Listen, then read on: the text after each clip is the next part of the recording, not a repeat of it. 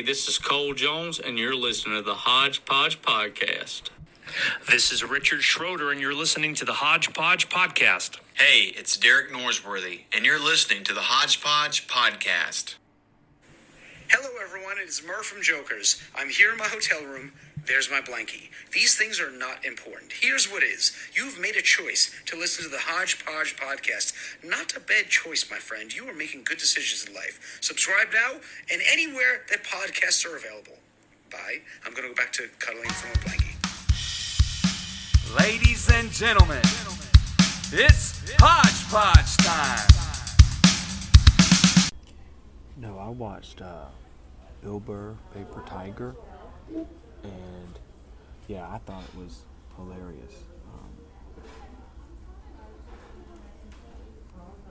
from the beginning to the end, it was very, very funny to me. So very shortly, I give it four out of five.